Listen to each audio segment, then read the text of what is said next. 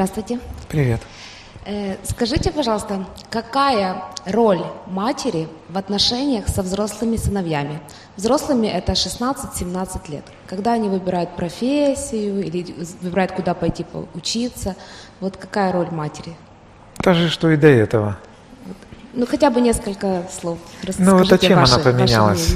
Мать Спасибо. может помочь выбрать профессию, если мать сама нашла профессию как бы себе по душе. И тогда она осознала некие принципы, как ее выбирать. То есть если она реализовалась, если она достигла какого-то мастерства, вот она только это может продемонстрировать по сути. А в отношениях, вот насколько она должна участвовать в их Та же жизни? самая история. Насколько гармоничные отношения мать построила с отцом,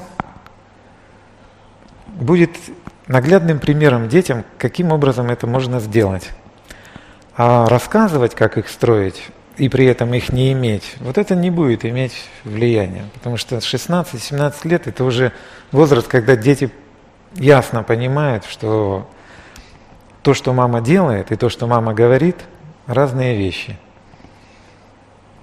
Это уже в возрасте там 3-4 лет ребенок осознает. Когда ему говорят «мой руки перед едой», а сами не моют родители, он понимает, можно говорить одно, делать другое. Ну все. Только как пример, да? Только как пример. Потому что ребенку передается чувство, а не мнение. Чувство ему ложится более основательно. То есть не страшно, если общение все меньше становится, ну, такого личностного. Не страшно. Он ждал, долго ждал этот ребенок, когда он наконец-то оторвется от вашего общения. Так что отпускайте с миром, как говорится. Понимаете, э, он себя узнает в личных отношениях максимально только через отношения с партнером. Детско-родительские отношения не раскрывают полностью ребенка. Он там остается как бы в подчиненном состоянии.